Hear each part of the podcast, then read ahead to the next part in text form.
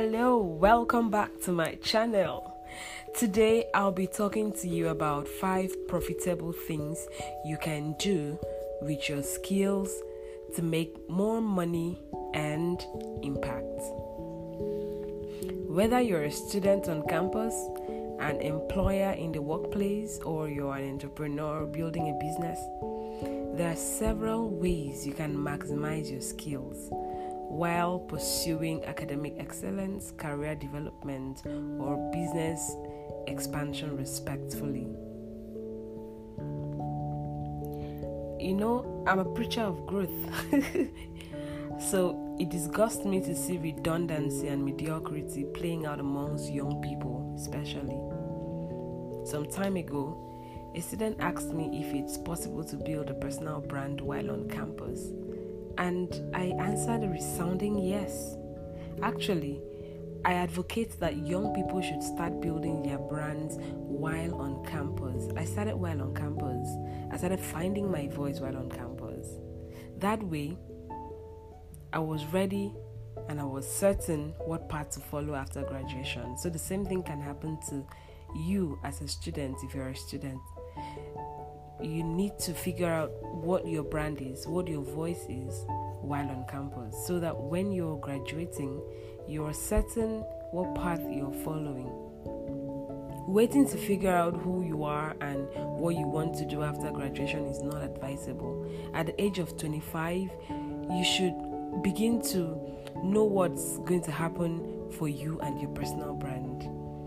So, in this particular um, podcast, I'm sharing with you what you can start doing with the skills or talent that you have right now so that you can start making more money and you can start creating more impact.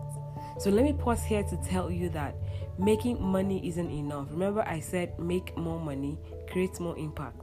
Making more money is not enough. Making money is not just enough. Creating impact should always be one of your major goals. Money comes and goes, but impact remains for as long as life endures. Maybe in another podcast, I'm going to be talking to you about why creating impact is important for businesses and individual brands. So for now, let's dig into the lesson for, for today.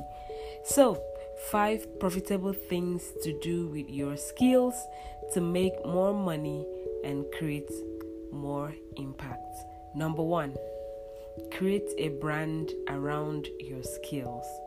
You've always been hearing me talking about creating brand, creating brand, create your personal brand, create a brand. This is simply making a name for your skills. Creating a brand for your skill is just making a name for your skills. If you're skilled in writing, for instance, find out what type of writing skills you have. If it is journalism, start writing news articles about what's going on on campus. Instead of spending hours on Facebook, Instagram, instead of spending hours on social media, instead of spending hours uploading stories on WhatsApp, why don't you start writing stories from around campus? You can start a campus live blog. You can even host a blog that talks about events on campus finding your place into the mainstream media upon graduation would be easier. You know why? Because you've already started on your own little way. So, this goes for other skills. Create a brand around your skills wherever you are, whether you're a student on campus, whether you're an employee in, a, in the workplace, or you're an entrepreneur trying to build a business. Number two, organize trainings for others to learn your skills. You don't have to be an expert to train others. You don't have to know everything to train other people. In fact, the more you train others, the more you learn and grow. So you don't have to be an expert to teach another person what you know. Just start teaching what you know.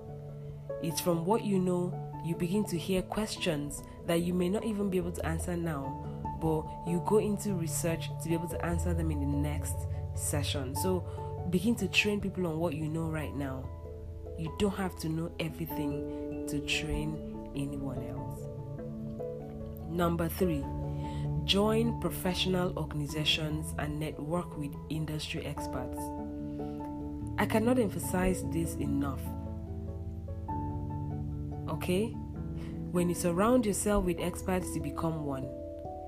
And on the other way round, when you surround yourself with fools, you also become one. It's simple. So go online, search for professional bodies that certify or regulate policies that affect your skills. Search for professional um, organizations that you know need skills that you have. Okay. These professional bodies come in form of institutes, they come in form of associations, unions, etc. You hear institute of for for instance i belong to the body called institute of strategic management nigeria because i'm a strategist. So if you're a journalist you can you know find a, a way to belong to um, nigerian union of journalists okay or is it national union of journalists but but it's it's um it's available online find it okay then, then number four, attend professional trainings or capacity building sessions in line with your skills.